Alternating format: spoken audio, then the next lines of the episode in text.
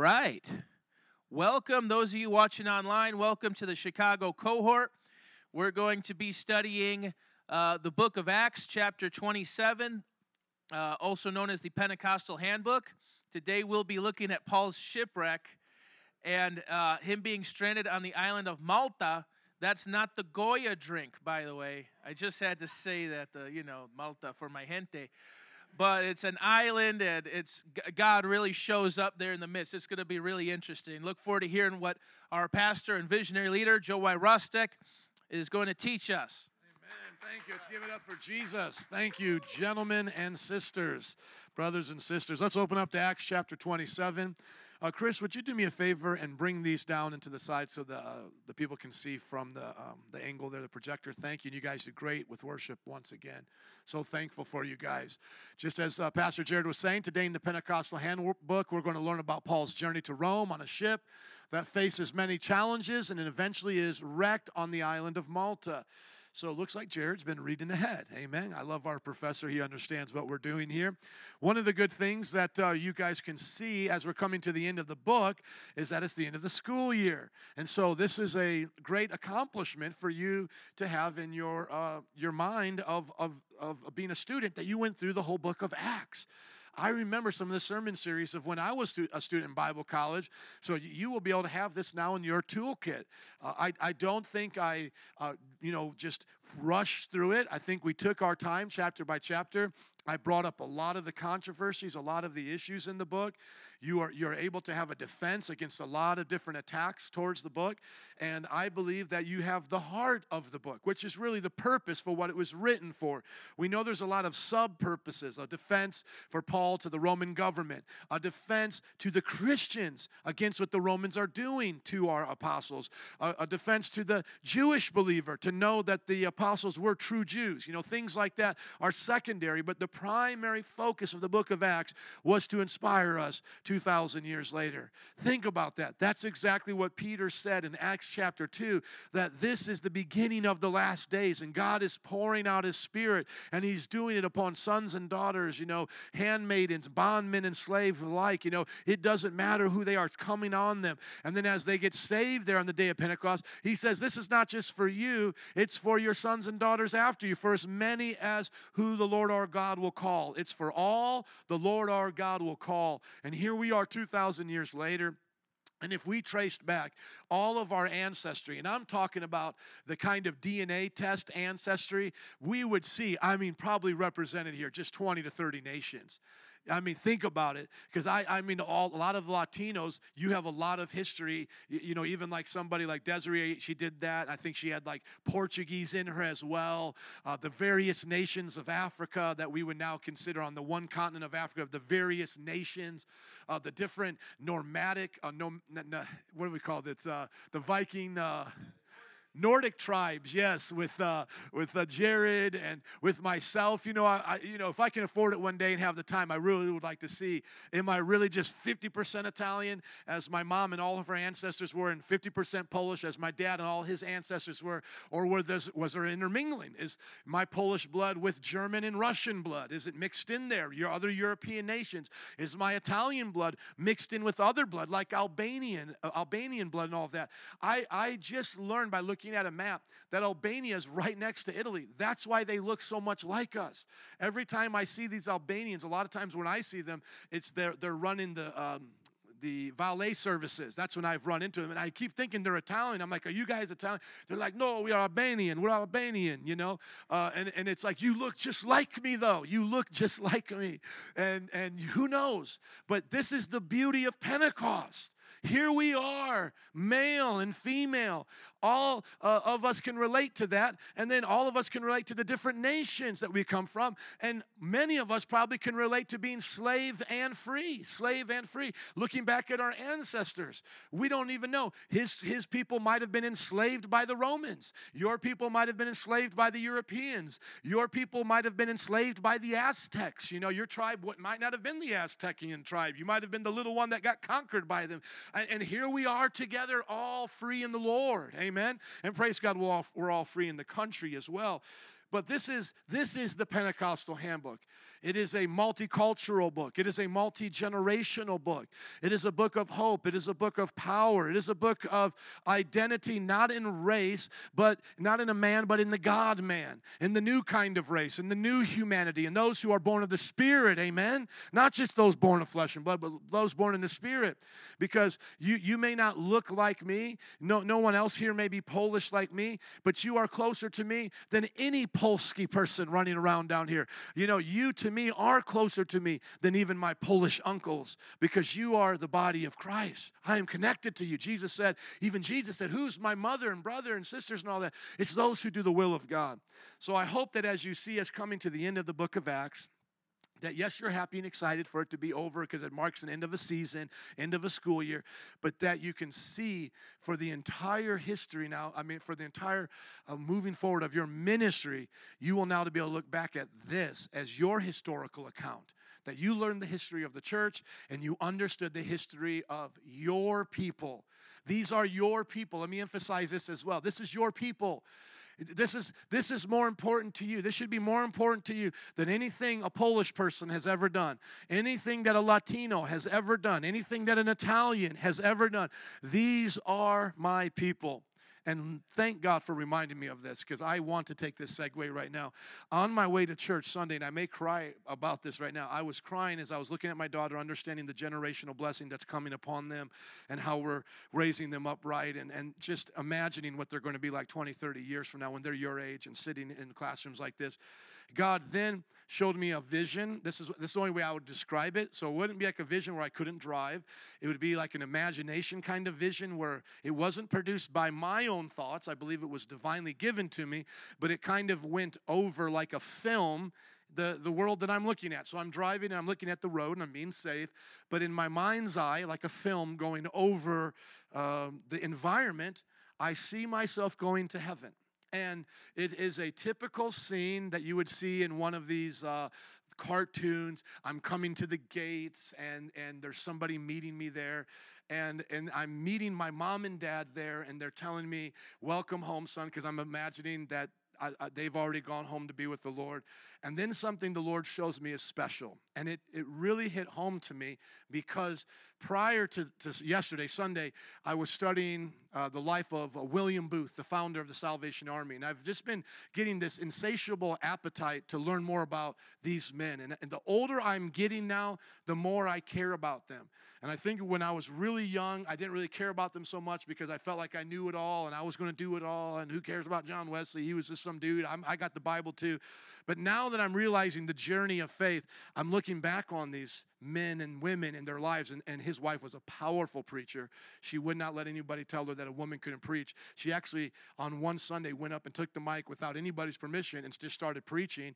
And then she told her husband, This is what I'm going to do, and nobody's going to stop me, in other words. And he had to get a word from the Lord to let her do that and continue that. But it didn't matter what he was going to say, she was going to do that. And it's just a powerful story. Now, I don't know how all the details went, but that's how it says in the story. She just went up one Sunday as he's getting up to preach. She just kind of met him up there and passed him up and said, I'm preaching today. And, and that's how it went down with her. And that was in a time when that was so far from even being acceptable, but she didn't care. So, anyways, I'm seeing this picture of me going to heaven, my mom and dad. And then this is what they say There's some people here that want to greet you coming into heaven. And I see John Wesley, and I see William Booth, and I see William Seymour, and I see them meeting me there. And they say, Well done, brother. Well done. You kept it going. You kept our traditions going that we got from Jesus, you know. And I just thought about, you know, what it would be like to see these men and them to say, You were just one of us. We were together. Because sometimes, as a pastor doing something like this, I feel so alone, so unappreciated in the larger body of Christ. But I know these men and women went through the same things I did. You know, we look at right now Salvation Army, and how do we know them? We know them as the Santa Claus people ringing bells with buildings all over the city. These people started with nothing. I haven't got to the end of his life, but I'm sure there'll only be a few buildings by the time he dies. Now they're known for having hundreds of buildings. As a matter of fact, uh, the Kroc, his uh, Kroc is the founder of McDonald's. Well, the guy who kind of took it and made it his, if you know the story McDonald's. But his second wife left the largest one-time donation to Salvation Army, and she dictated that it had to go to their facilities. And I think if you guys look it up, it was over a billion dollars. And so, I mean, Salvation army has always been known now to us, and especially in my generation, of having buildings, having money, being cool, and being okay. But all it was for William Booth and his wife was a struggle, was a fight, was reaching the poor, reaching the hurting, doing urban ministry, being rejected by the church. That was their salvation army. Now for us, this is salvation army. And, that, and that's what I was saying, the same thing like with John Wesley. For them, it was outdoor preaching meetings, it was persecution. They had uh, very little at the beginning, and it wasn't until the end that they had something, but it was very disorganized. It was the second and third generations that really organized it, and they got to see those revivals continue on. And so in my mind, I just had that mindset like, like these men would know me. Like they would know me and they would say, Brother, you represent it. You held it down. And I know for some of you it doesn't seem like much, but that had me bawling like a little child. I was bawling like a little child because it, it of course, is all for Christ. And, and of course, I want to see Christ. But what Christ would, was showing me in that moment was you were among a cloud of witnesses. You know, you weren't alone. You weren't crazy. You weren't the only one that thought this way, that believed that the world could change that way. I had other people that believed the same thing. And then I kind of um, just imagine me talking to them and having conversations and it not just being silly conversations but being conversations of substance and so somehow i believe those things will happen in the kingdom to come like I've said before, it's not going to be ethereal. It's not going to just be dream state like, whoa, we're in heaven, heaven, heaven. And we're floating around. Like, I know I believe heaven will be a primary focus on Jesus and the throne. Probably won't be talking a lot to people like that. But then as the kingdom of heaven comes to earth and we reign for a thousand years, I believe we will sit on thrones, ruling nations, and we will have committee meetings with those people and we'll be able to have those conversations. But there was just something in the picture of heaven, me seeing them and then letting me know that they were proud of me in this generation. Like, and, and, and what I felt in my heart, I think that was really bringing the tears, the emotion, was that, um, was that I was saying back to them, you know, I tried to believe in what you believed in you know like that was like my heart cry back to them was brothers I believed in what you believed in, you know. And so they were saying, brother, you, you, you, held on to it. And I was saying back to them, brothers, I just believed what y'all believed, you know. Thinking about William Seymour, the black man that was rejected by the white church. And he takes the, the doctrines of Pentecost to, uh, you know, to, to uh, Los Angeles and they don't have a place to meet. He meets on a, in a home. The home gets filled up and then the, they, they have to go to an old horse stable and, and he's persecuted and they, they, the newspapers write about him and he's put down for being black and then everybody's put down for being in a black church that's white, and then the, the just the, the whole persecution of being Pentecostal from the church itself. So they were getting persecuted from every direction. Everybody was persecuting them. Yet they were having the greatest time of their life. They were having the founding of a movement and, and, it's, and it's like the old saying is true if this is wrong, I don't want to be right, you know? Uh, culturally wrong, we should say, because I always want to be right with Jesus. But I just love the idea of this, this, this black man, you know, in his 40s or 50s. He's got a, a, a horse stable filled with white and black people. Newspaper reporters are there. And he, he has a decision to make. Can you plug that in for me, please? He has a decision to make whether or not he's going to, you know, have, and, and plug in this one as well. He has a decision to make on whether or not he's going to continue with his services, knowing the reporter is there, knowing they're going to write about him. And then he just turns loose the spirit and says, I don't care, say about me whatever you want. See, that, that's what encourages me about those men. They had so much, they had so much bravery. Let's look to Acts chapter 27 now, verse 1. Yes, thank you, sirs. When it was decided that we would sail for Italy, Paul and some other prisoners were handed over to a centurion named Julius who belonged to the imperial regiment. We boarded a ship for Adramyttium, about to sail for ports along the coast of the province of Asia. We put out to sea. Aristarchus, a Macedonian from Thessalonica, was with us. So now it's time to bring him to Caesar. He appealed to Caesar, to Caesar he'll go. Now he's going there. If we remember, he's doing this to get away from the the trumped up charges of the Jewish people and for their plot to try to kill him in transport without Roman guard back to Jerusalem. That was their plan. So he wants to be under Roman guard and he wants to go to Rome. And that's what God told him to do, even under chains, as Agabus had prophesied. He's going to do that to preach the gospel there and to suffer for Christ.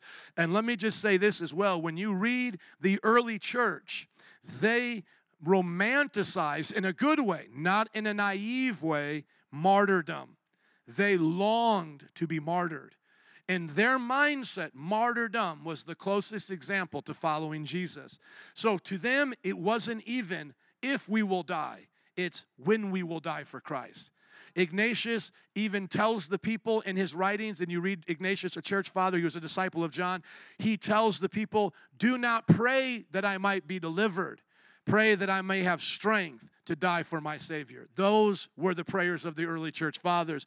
And so Paul is not going on this journey uh, with a little tear in his eye saying, This is not what I want. His desires were so in line with Christ that this was what exactly he wanted. He wanted to show that he loved Jesus so much that he was willing to face Caesar and whatever consequence that would follow. And we know eventually under Nero, as the emperor Caesar of Rome, that would be behead, uh, being beheaded.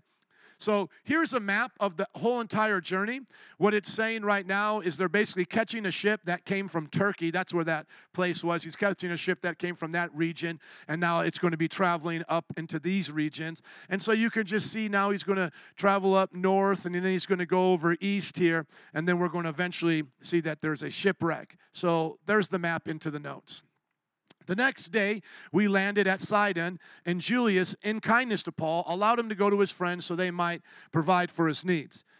Once again, it's a historical document. There's people that are named. Why would you name these people unless you really believed you were telling the truth? As we mentioned before, Luke is also writing this historical account in the lifetime of the people. Julius would still be alive at this time. He might be able to contradict it and say, I was never there, or there's not a guy named Julius who uh, is a leader of a regiment. So if you're writing fiction, why put names that you're expecting people to know? Because then it's going to make you look dumb. You're not. And if you're writing the truth, why would you fabricate things and add miracles unless you really believed miracles were real? So we shouldn't read Acts as a mythological book. It has all the marks of history. And therefore, whenever we see the miracles happening in the book of Acts, we should take them as historical accounts. Do you all believe in miracles? We believe in miracles. So uh, he's re- remember he's not necessarily Paul at this time is not necessarily a prisoner though he calls himself a prisoner at various times, but not a prisoner in the way we would think is a prisoner. He's had no charge against him. He has not been found guilty by Roman law of anything. And if he hadn't appealed to Rome to go to Caesar, he would be released by now. But he is a prisoner for the Lord's sake in the sense that he's now under the authority of the Roman government and guard. Now, at different times, it can get worse for him, but this is where he finds favor. At other times, he's actually put on house arrest. At, in Rome, we believe he's able to live in a house. Uh, just as long as you don't leave, you're fine. We'll let you know when Caesar wants to meet with you under those kind of circumstances. So we don't want to over dramatize what he's going through right now. So he's not like getting beat all the way there. You know, he's getting persecuted. No, he's he's on a ship. He's under Roman guard, and they go, "Hey, you can go visit your friends. Let them give you some stuff. Go hang out with them." And if he wanted to escape, he could have tried to escape. That would have been his choice. But then why would he have appealed to Caesar? Uh, he's going to fulfill what he has said. From there, we put out to sea again and passed to the lee of Cyprus because the winds were against us. What do we notice about the we and the us here? What does that tell us? Luke is with him, the author is with him. So Luke has been faithful to Paul. You'll see at times that Paul sends out people, but then he also brings them back. And so those are his, embass- his ambassadors. Those are the ones that he trusts to go back and forth to these churches. And Luke was left somewhere, and now he's coming back, and now he's actually going to travel with Paul. Verse 5. When we had sailed across the open sea off the coast of Cilicia and Pamphylia, we landed at Myra in Lucia. Uh, Lucia. Now, what's awesome about this is that they are being honest about their travels to the details this city, to this city, to this city. Once again, history. I love it because I believe in the miracles just as much as I believe they went from this city to this city to this city. There, the centurion found an Alexandrian ship sailing for Italy and put us on board. So now we switch from the other ship we were on into an Alexandrian ship. I don't want to keep reemphasizing it, but how many are just hearing history? Do you just hear the history, right? It's clear as day. This is a historical account. Verse 7 We made slow headway for many days and had difficulty arriving off Cnidus. When the wind did not allow us to hold our course, we sailed to the lee of Crete opposite Salmone. We moved along the coast with difficulty and came to a place called Fair Havens near the town of Lasea. Wouldn't this be beautiful if I say all the names somewhat correctly today? Uh, I'm already halfway through. Of course, we don't believe in jinxing ourselves or anything like that. That's not a, a Christian belief. So I'm going to believe I'm going to finish the whole thing, at least as good as I possibly can. So they're going to, um, in that section right there, coming to Lasea, I actually tracked out the miles to go from Jerusalem to Rome. I believe it's about 900. So if you look at the 150 and you go 150, 300, you know, uh, 450, uh, whatever that next one is, you know, you just keep kind of using the map there. It's about 900 miles. And then if you look online, a flight will take you there in, I think, about five to six hours. These guys are taking weeks and months and risking their life. And when you think about them being on boats with sails, what they're talking about is, uh, you know, I don't know much about sailing, but when you put out your boat, you put up the sail on a boat, it kind of has to follow the direction of the wind. And so there comes to be times where they're wanting to go a certain direction and the wind's going, no, you're going to go this direction. So, one of their tricks of how to navigate the open Mediterranean Sea, which seas lead out to oceans, by the way, and really what's the difference between a sea and ocean, a gulf? Nothing. It's all the same body of water. Continents are just in between all of these lands, but Atlantic, Pacific, they're all just water bodies. And then here was something that I learned because I was at the, the beach quite a bit this uh, this past month. I know the last couple weeks. We wanted to know what's the difference between salt water and fresh water. And guess what? Nothing. Because salt water, when it gets evaporated into the air, is fresh water. And fresh water, when it goes onto land, runs downstream with rivers, gets its minerals, dumps into an ocean. That's how you get salt water. So there's actually no difference in the water other than the content of minerals that make up the salt. Can we run out of water on the earth? Actually, you cannot. There's always going to be the same amount of water unless something happens drastically wrong with our ozone and then we, we leak it out. But that would be uh, very highly unlikely, and that's not even an issue with the, uh, the climate people. That, that's that, not, that kind of thing. There would actually be like some type of an explosion to evaporate our atmosphere that keeps water in, or something that takes us off a gravitational pull that keeps it staying where it's at. But just if the earth continue the way it is, you'll never run out of water uh, it will always be here. And the same thing is with materials. You can transform the, transform the materials, but all the materials are going to be here unless you're launching the stuff out into space. Does everybody get that? So we're in a closed system, as it were. So the, the idea is here they're, they're starting to run into issues, and they have to stay along the coast so that they don't get the big open wind in the middle of the sea to just take them wherever the wind wants to take them. That's what we're learning here as we learn a little bit about nautical things, okay? Now, uh, going to verse 9, much time had been lost. Why are they losing time? Because they keep getting blown around places they don't want to be and they're sticking close to the land to avoid that and going the long way around the land instead of just cutting across right to Rome. So, after much time had been lost and sailing had already become dangerous, because by now it was after the Day of Atonement, so Paul warned them Men, I can see that our voyage is going to be disastrous and bring great loss to ship and cargo and to our own lives. But the centurion, instead of listening to the man of God, to Paul, said he followed the advice of the pilot and the owner of the ship. So Paul now has a word. It's not going to go good for us. We need to just stop where we're at now, winter here, rest here, wait for winds to die down, then move. The guy's, you know, probably in charge of like, who are you? You're you're just some Jewish guy. We don't need to listen to you. You don't even know about sailing a ship. You know, I'm the owner, and this is my pilot. You know, the the the, the main guy in charge, the captain. We don't need to listen to you. We're going on. Since the harbor was unsuitable to winter in, the majority decided that we should sail on. So, okay, we can't winter here, but maybe Paul was saying go back or find another place to winter in that area. Hoping to reach Phoenix and winter there, there was a harbor in Crete facing both southwest and northwest. When a gentle south wind began to blow, they saw their opportunity, so they weighed anchor and sailed along the shore of Crete. Before very long, a wind of hurricane force called the Northeaster swept down from the island. The ship caught was caught by the storm and could not head into the wind.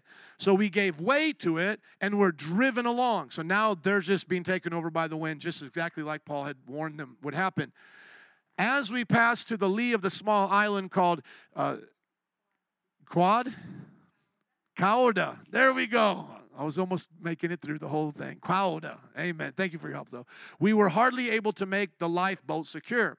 So the men hoisted it aboard. Then they passed ropes under the ship itself to hold it together. So they're literally wrapping the ship with the rope. You know it's bad when they do that.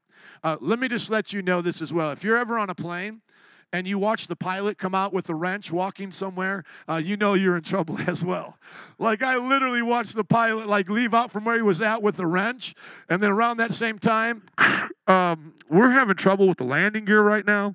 I was just sent uh, the co-pilot out there to see if he can manually lower the landing gear. Uh, yeah, that's the time my wife said she's never seen me turn more pale. You know. I was like, what did they just say? The landing gear won't go down. And there goes Tom with the wrench, you know, they go like crank, crank that thing down. I mean, come on now, Captain Tom. Uh, so yeah, when you see when you're on a boat and they're like, uh, let's wrap this up with rope right now, guys. let's pass it through, you know. You know it's going to get bad. So they they then passed the ropes under the ship itself to hold it together because they were afraid they would run aground on the sandbars of Syrtis. They lowered the sea anchor and let the ship be driven along. So now, dude, they just literally drop the anchor. And this has happened to me when I go out just a little bit into the ocean. Uh, I drop the anchor and it just keeps pushing me. The anchor doesn't stop the boat from moving. These guys are in big ships with big anchors and it doesn't stop them. They're, they're just getting drug along, but it's better than not having an anchor and just free floating across the, the water there. So they're getting driven along with the anchor down. Verse 18 We took such a violent battering from the storm that the next day they began to throw the cargo overboard. So you would think around this time they would say, We should have listened to Paul. We should have listened to the apostle, right? Look at your neighbor and say, Listen to the apostle. Amen. Listen to the man or woman of God. On the third day, they threw the ship's tackle overboard with their own hands. So now they're just getting rid of everything. When neither sun nor stars appeared for many days and the storm continued raging, we finally gave up all hope of being saved. How many know if you haven't seen the sun or the moon in many days, you're pretty much saying it's time for me to meet Jesus? Like that's even what he says like we we finally gave up all hope of being saved. Like Luke is like I'm dying on this ship. There's no way this is going to go good for us. We have thrown everything over. We've wrapped the boat up. Nothing has helped. And I don't even know where the sun is at. And at that point, they would they wish they would have listened to Paul.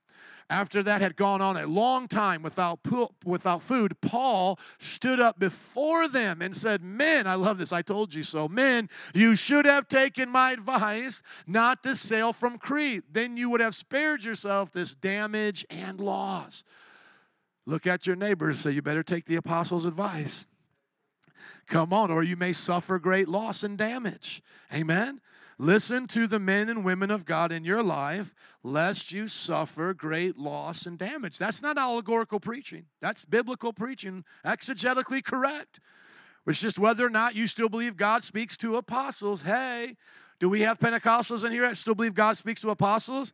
And if he's still speaking to apostles, then that means we believe in two things. We believe in spiritual gifts, there's four today. And if he's still speaking for, to apostles, and that means the other fivefold ministry gifts are still available. So even if you're not an apostle, God can speak to a pastor. Listen to your pastor. God can speak to the teacher. Listen to the teacher. God can speak to the evangelist. Listen to the evangelist. God can speak to the to the, the fivefold ministry. And we ought to do that, that we don't suffer damage and loss. Verse 22. Paul continues on. He says, But now I urge you to keep up your courage because not one of you will be lost. Only the ship will be destroyed. It's kind of like I got bad news and good news. Which one you all want first? Uh, here's the good news none of y'all going to die. Here's the bad news the ship is sinking. The ship will be destroyed. That's the bad news there. What I love that Paul says is he tells them to keep your courage. Somebody say, keep your courage. C.S. Lewis has a great quote about courage, and I want to read it to you because courage is one of the greatest attributes you can find in human life, in the human experience. C.S. Lewis said, Courage is not simply one of the virtues, but is the very form of every virtue at its testing point, which means at the point of highest reality. Listen to that again. Courage is not simply one of the virtues, but the form of every virtue at the testing point, which means at the point of highest reality. Courage is what you need to do. Uh, what courage is what you need to have to keep love in your marriage. Love is an attribute, but without courage, love can fail. You must have courage to trust God in the love He's given you for your spouse, lest you become afraid and ditch your marriage. Y'all get that? It's the same thing about learning to be under self control and self discipline. If you don't have courage to remain in the time of testing, you will quit school, you'll drop the class, you'll stop working hard because you wanted the easy way out. Courage infuses every virtue to its highest point. Courage is at the highest point of every single virtue. Why do I like myths? Just like the, the, the post I shared on Facebook not too long ago. Myths are true not because of the details or the characters they talk about, such as dragons and so forth, but they're true because they teach us that dragons can be beaten. That's what C.S. Lewis and J.R.R. Tolkien wanted to teach us in their myths is that myths teach us the virtues of human experience. And every great myth, every great story has courage. I was thinking about one of my favorite stories. Some of you uh, may laugh at this, but it actually uh, brings tears to my eyes. I was weeping when I was watching it with my children. It's the Jungle Book story. Anybody see the new remake of that movie, Jungle, Jungle Book? So uh, the guy, he meets the bear, and the bear has a way of manipulating this little boy to get him honey. How many know that part of the story? The bear doesn't want to climb up this, this jagged cliff to get more honey, so he tricks the boy into going up there to face possibly falling down, to die, and to face all of the bees' wrath who make this big honeycomb up there. But the boy does it. And the boy really believes that this bear likes him. So he does these kinds of things for the bear. But as time goes on, we begin to realize that the bear is really selfish. And then, once you think the bear is going to change, the bear is manipulated to turn his back on the boy. Though the bear may have good reasons at that time, it's his selfishness that has him turn his back on the boy to have him suffer harm. And I, dude, I will cry right now again thinking about this. And then at the end of the story, so you guys will see my soft side right here. Then at the end of the story, see, myth. It's not about the story, the characters, the talking bears and so forth, or about the dragons. They teach us that dragons can be beaten. That's what myths teach us. And so the boy now is in trouble. He's facing the villain of the story, which I believe is a huge wolf or a lion or something, a tiger, facing a tiger. And at this point, the bear has been gone in the story. He's kind of been known as the sellout, the selfish one. And at the point when the boy needs him the most, the bear comes running and takes on the lion for himself. Now, the tiger, the tiger slaps him aside, and the bear can't take on the tiger, but the bear was willing to die for that young boy. Do you understand that? See, that will bring tears to my eyes because I see myself as that bear. I started off in ministry often self focused, self centered, doing things for people for my own benefit, for my own uh, uh, selfish gain. But then I began to realize that I must stand between them and the enemy, willing to give my life, not as a savior complex, don't get me wrong, but willing to lay my life down for them, whether it makes any difference in that quote unquote battle, but that I would be courageous enough to run and stand before the church. See? Isn't that something? You see your pastor come to tears talking about the jungle story. But that's what myths teach us. They teach us to have courage. Now, this is not a myth, this is an historical account. How would you fare during this time? Most of us wouldn't feel comfortable on the sea, nor would these guys. A lot of the prisoners on here and the Roman soldiers, they weren't used to the sea either. And now, even at this point, they're afraid. This is what one of my friends told me who traveled on planes. I never get worried about turbulence until I see the stewards sit down and buckle up. When I see them sit down and buckle up, I know it's about ready to get bad, okay? So here's the deal. When the ship people themselves are now fearing they're going to die, when now the captains, when those who are experienced feel they're going to die on this ship, and Paul says, Take courage, how would you be? Would you be afraid? You haven't seen the sun, you haven't seen the stars, you it's so cloudy, it's so stormy, you're like in a hurricane here. Or would you trust the man or woman of God that has the word for you? Take courage. Keep your courage. I can just imagine right now in Indonesia where they have been bombed for serving Jesus by the Muslims. I can just imagine uh, this one young girl who lost all of her family. I can imagine her pastor coming to her now. It was a Catholic church, so maybe let's say her priest, but we'll give them the benefit of the doubt that they love Jesus, uh, that they would come to her and say, Little girl, you've lost your family, but keep your courage. God is with you. I could see them saying, I can see the pastor saying this to their people as they're being taken away to, to jail, like in China or in North Korea to the concentration camps. Them saying to their children, to their family, keep your courage. And so let this be a reminder to us that whatever storms we face, everything is Father filtered. No water can go into my cup in the sink unless it first goes through the filter. No problem can come into your life unless it passes first through the filtering of the Father.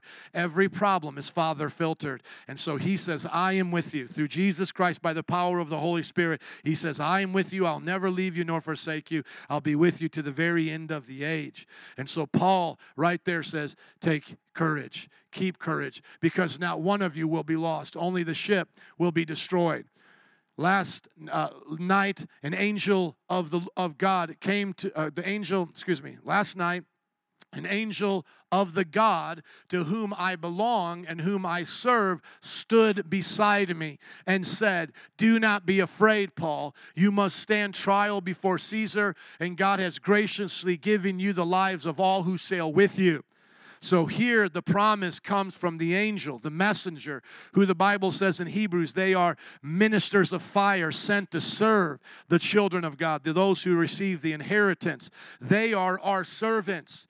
We were made lower than them as the heavens are lower than the earth, but we were made greater than them because none, none other was given dominion over earth but us, over the heavens and the earth. And when we lost it to an angel, a man, God came in the flesh, Jesus, to get it back so that men might be like God and rule and reign on earth again. Amen? So this angel comes and serves the man of God, on behalf of God, comes and serves him and tells him it's going to be all right. Verse 25 So keep up your courage, men, for I have faith in God, and that it will happen just as he told me. Nevertheless, we must run aground on some island. What would you do in that situation? I mean, put yourself. Let's let's take it now to an allegorical application. We've done well to exegete it. It's okay to be allegorical in our application. Paul preached allegorical.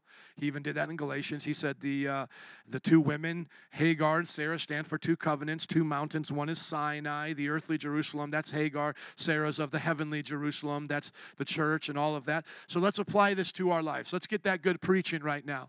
What problem uh, would be the scariest problem for you to ever face in life? The problems that they were facing at this moment was the scariest to them to drown in the open sea. That's scary. What would be yours? To, to be in a church and for everybody to split, to, to turn their back on you? What would be the worst case scenario for you? For you to be a missionary, for you to be persecuted unto death, uh, for someone in your family to get sick, possibly even unto death, to lose children, to lose parents, for you not to have your mom and dad in your life anymore to lose all your finances, to go through another recession, even worse, possibly a depression. So now, with that in your mind, your worst, your greatest fear, would you trust the Lord? Would you trust Him?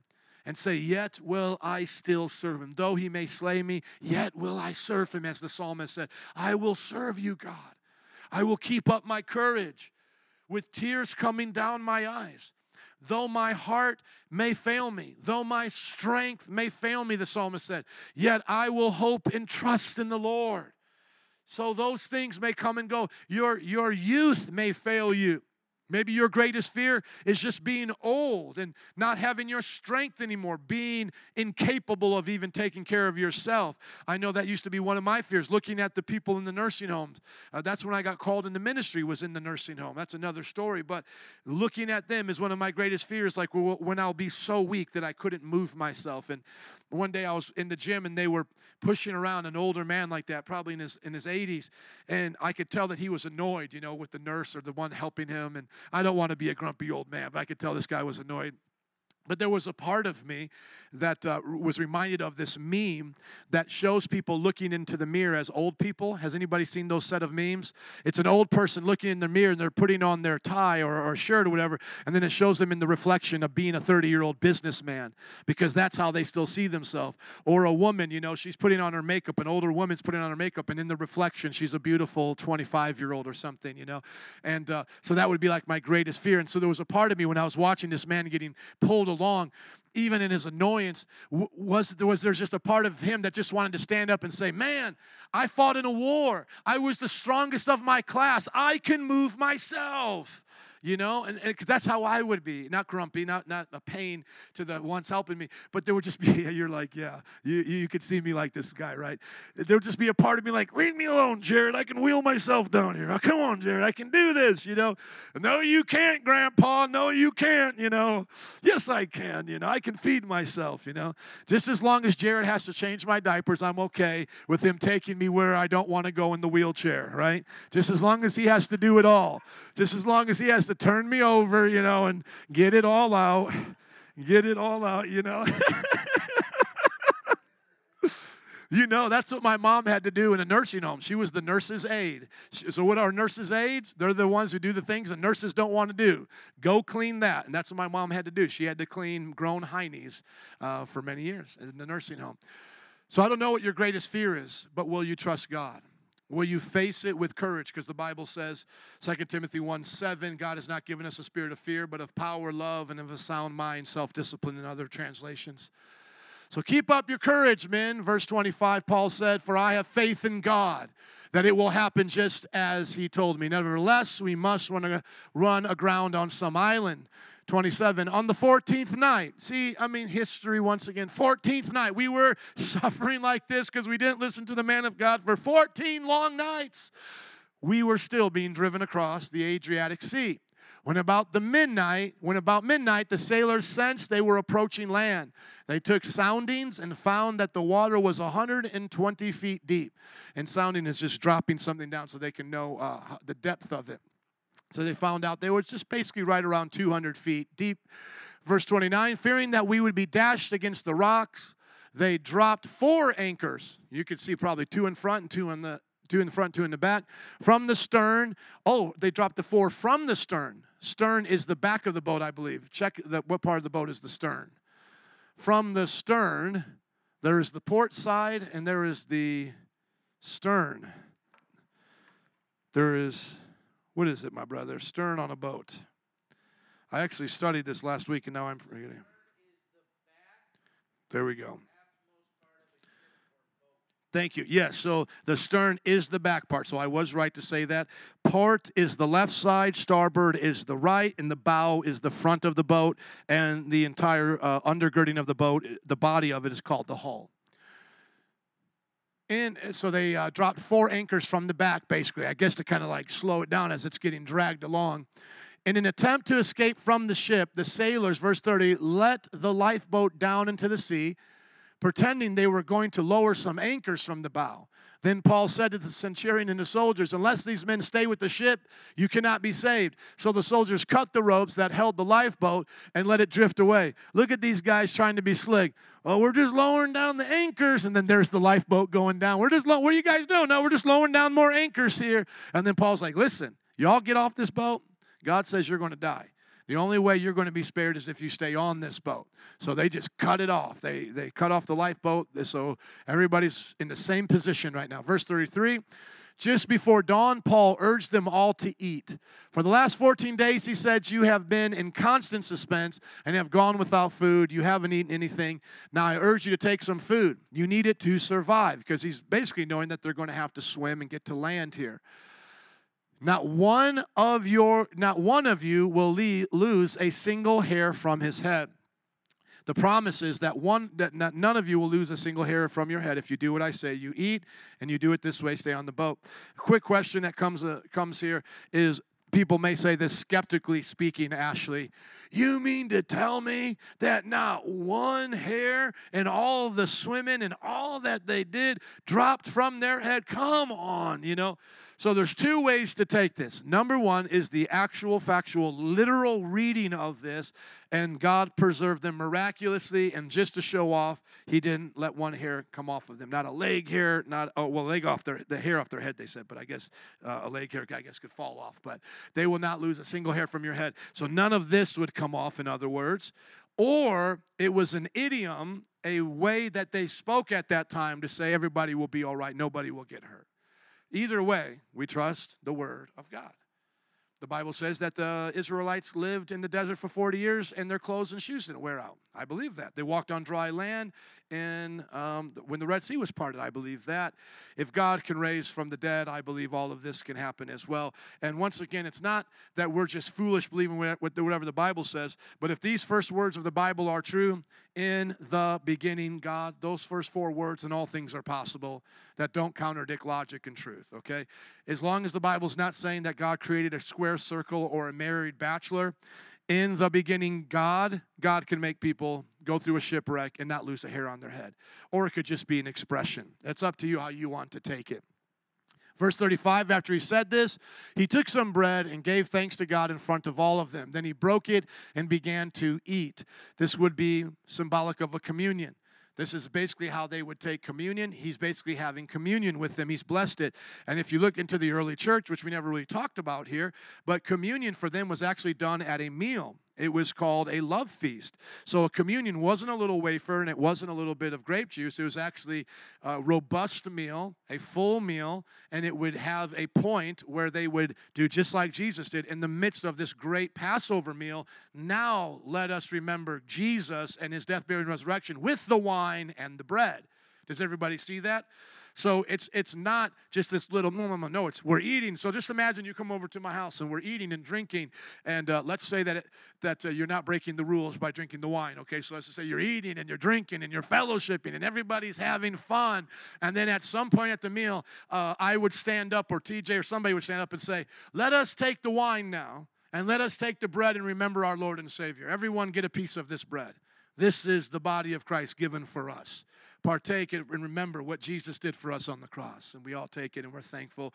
And this wine is the blood of our Savior, Jesus Christ, who shed it for us on Calvary for the washing of our sins away. Drink the wine. And we all drink the wine. And then what do we do? We go back to eat and we go back to celebrating. It was literally coined, communion, coined as a love feast. And how do we know that? Because in First Corinthians, we know that at their love feast, they were getting drunk. They were taking it too far. And that's what he tells them stop doing that. You're not supposed to do it like that. And then they were neglecting the others who didn't, you know, they didn't have enough food for everybody, so they would only have the clique that would have all the good food. And then the other ones, they would just kind of throw a little, you know, a little communion their way. So he's saying, no, you guys are, you, no, that's not what you're supposed to come to church for. You have homes to party in, to eat your own food in, in other words, uh, obviously in moderation. But when you come here, it's for the gathering of the church. So treat everybody kindly, share your food, whatever you have, share with everybody. And then when you drink, don't get drunk. Can I hear an amen for that? I mean, so we see the symbolic gesture there, probably of communion, what to him would be a love feast. They were all encouraged and ate some food themselves. Altogether, there were 276 of us on board. So that's a large ship, right? That's a big ship. When they had eaten as much as they wanted, they lightened the ship by throwing the grain into the sea. When daylight came, they did not recognize the land, but they saw a bay with a sandy beach, you know, in the distance. When they decided to run the ship aground, uh, where they decided to run the ship aground if they could, verse 40, cutting loose the anchors, they left them in the sea and at the same time untied the ropes that held the rudders and then they hoisted the foresail to the wind and made for the beach so they just cut the anchors got rid of the, the, the ropes holding the sail and just let it uh, come up and there they were free to just follow the wind and crash right onto the, the ground there. But the ship struck a sandbar and ran aground. The bow stuck fast and would not move. That's the hull of the ship there and the stern was broken to pieces by the pounding of the surf. So the bow would be the front of it rather, and the, and the bottom part, the bottom front part, and so it gets stuck there. And then the stern, the back part, gets keeps getting hit by the waves as they're on the sandbar and gets broken to pieces and pounded to pieces. And excuse me, it's broken to pieces by the pounding of the surf. Now I was just in the ocean, and you can see this all the time, and they tell you uh, where the sandbars are because that can happen to you. you. You look like you're still pretty pretty much out in the ocean but it just, you know, a big sandbar just comes up like that. So you get stuck on that and then it knocks you over. You know, you're, you're kind of stuck now. You're out in the middle of the ocean on a sandbar. And, and sometimes, uh, depending on how big your ship is, you can't even stand on it. Now, thankfully, the kind of ship that I'm on, the, ships are only about like four feet tall. So if I ever got stuck on a sandbar on the ships that I'm on, I could actually just hop out and then stand and be in about this much of water. But if you're on a ship that's what 20 feet high or 15 feet high, you're not standing on the sandbar. So you're basically going to swim or drown now. And it, you know, if you're swimming, you're holding on to something. The waves are coming.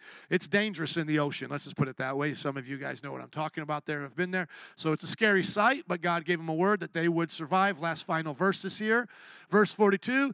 The soldiers planned to kill the prisoners to prevent any of them from swimming away and escaping. These guys are crazy.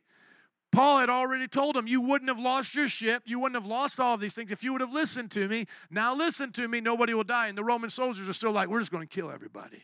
We won't kill all of you right now. That's the low uh, view of life that these Romans had. This is such a low view of life that they had of people.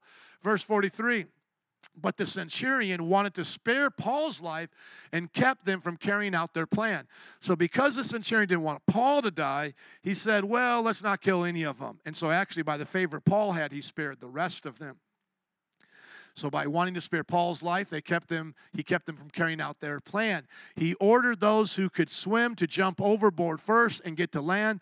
The rest were to the rest were to get there on planks or on other pieces of the ship. In this way, everyone reached land safely. Paul mentions this in 2 Corinthians 11 25. And I remember Paul Keener talking about this. If this book, the book of Acts, was really meant to be, say, a fictional tale about the life of Paul, then you know what? It would have had all of Paul's adventures. He was shipwrecked, it says, three times. But actually, it only tells the story of one shipwreck. Let's look at it here. In Paul's list of all the things that he's been through, he tells us that he was shipwrecked three times and all these other things that weren't mentioned in the book of Acts. Second Corinthians 11 25. Oh, now it came up again, didn't it? Well, let's try it like this. Second Corinthians 11, 20, 11 25. Three times I was beaten with rods. See, we didn't even hear about him getting beaten with rods. Once I was pelted with stones. That was the time we believe he was left for dead. Three times I was shipwrecked. I spent a night and a day in the open sea. I don't even know if that's the same story. I don't think it is. It doesn't sound like it takes him a night and day in open sea to get there. It possibly could be, but he was shipwrecked three different times. So the story of the book of Acts is not just to be the historical account of Paul's life as an adventure. It's actually to show the history of the church told through the eyes of Paul. Starts off with all the apostles, but primarily then through the eyes of Paul. As we look at our uh, timeline, we're now in the journey of Paul being uh, uh, t- taken here to uh, Rome. Uh, Acts 27 all the way to Acts 28 16. He's, he's shipwrecked now. No writing, obviously, is happening uh, on the ship that we know of. Uh, possibly he could have been writing something, but all those rest of the letters will be written once he gets to jail. Next chapter, he will arrive in Rome, and it will end with him being on house arrest and meeting with the Jewish people there. To put it back to the map so you can see where he's at, he's somewhere right around here in Malta. right there on one of those sandbars coming to the island. It's going to show him actually arriving in the island of Malta in the next chapter.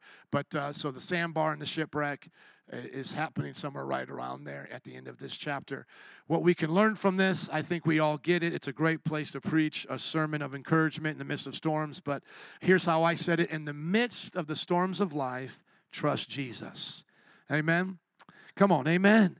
Whatever storms you face, Jesus will be with you. Let's pray. Father, I thank you for this wonderful cohort this awesome year that we've had. Many of us have already faced storms and you've brought us through. Some may be entering into new storms. But Lord, your your uh, trust, uh, your goodness remains the same, and we trust you no matter what season we're in, whether we're coming out of a storm or going into a storm. We trust you nonetheless. All the same, storms of life or no storms of life, you are good. You never let us down. You never fail us. You always are there for us. And Lord, what you spoke through the apostle, we receive today courage. Lord, encourage us. Infuse our lives with courage. Not a a, a shallow kind of boisterous uh, courage that just says, I'm not afraid of anything and it's reckless. No, Lord, a courage that can remain firm in our convictions, remain true to our faith, even in the midst of the worst kinds of sufferings, even when we are so scared, we don't know what to say, who to call, what to do. Lord, may our lives be filled with courage. And I even speak prophetically over this group right now that, Lord, as I've said before, they may uh, forget this message or not think on it much. But Lord, maybe one day when I've passed and I've been with Jesus, I've been in your presence, and they're maybe in their 60s, and the world has changed so much, and they're on a mission field, or they're in some place, God, where it's not air conditioned with fans and soft seats and Bible college professors and people who love them, Lord, and they're being hated and persecuted, and they're so afraid, like those two Iranian girls who I posted on Facebook one time. They were so afraid they were being uh, threatened with death, oh God. God, that all these students here, including myself, we would remember this scripture and know you are with us and that you give us courage to even face death, to face our worst fears, and that we would find your goodness, God, your goodness, your goodness in the midst of evil, your light in the midst of darkness in the name of Jesus. If you feel right now you need me to pray for courage, just raise your hands right now. Just raise your hands. I won't call you up, but I'll just see who you are. If anyone here needs courage, whatever you're facing right now, God, I pray you bless those who are raising their hands right now. I see them, Lord, and I lift them up to you right now. Give them courage to face what may be unthinkable to them, oh God. What may just literally scare the living daylights out of them, as that expression goes. It just scares them so much to face what they're facing. Give them your courage and your peace. Let them be like Paul, who could eat and know that everything will be well even if in the natural the outcome doesn't look good, like people may die. Even though Paul's situation, no one died, but even in their situation, if death is a reality, if things go from bad to worse, Lord, let them still have that same peace. Because even when you were being crucified and Paul was being uh, persecuted or men were being killed, Lord, you still gave them peace unto death. So whether by life or by death, may we all be infused with your courage in Jesus' name. And everybody said, Amen. Let's give it up for Jesus. Come on.